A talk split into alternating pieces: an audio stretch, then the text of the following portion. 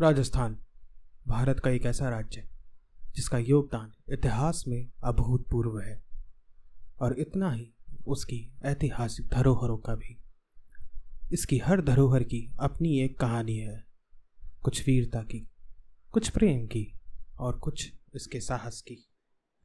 लेकिन कुछ कहानियाँ ऐसी भी हैं, जिनका रहस्य समय के साथ और भी गहराता चला गया है। कुलधारा।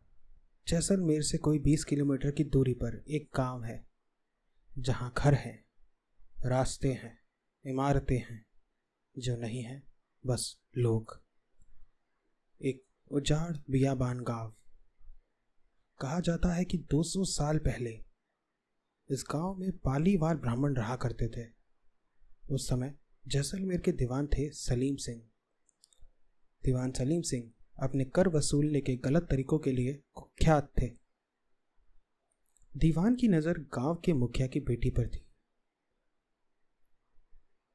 दीवान ने गाँव वालों को धमकी दी कि अगर गाँव वालों ने उस लड़की को उसके हवाले ना किया तो वो उन पर अत्याचार शुरू कर देगा और करो की मार कर देगा। दीवान की इस धमकी से सभी गाँव वाले डर गए और तब उन्होंने एक अंधेरी रात में अपना घर बार सब छोड़कर वहाँ से पलायन कर दिया। एक भरा पूरा गाँव सिर्फ़ एक रात में वीरान हो गया। जाते जाते गाँव वालों ने इस गाँव को एक श्राप भी दिया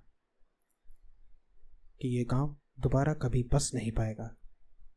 पीढ़ियाँ गुजर गई। आज भी 200 साल गुजरने के बाद भी कोई नहीं जानता कि पालीवाल उसके बाद कहाँ बसे। और कुलधारा आज भी वैसा ही है जैसा वो उसे छोड़ गए थे वीरा, वीरा, वीरा, वीरा, वीरा।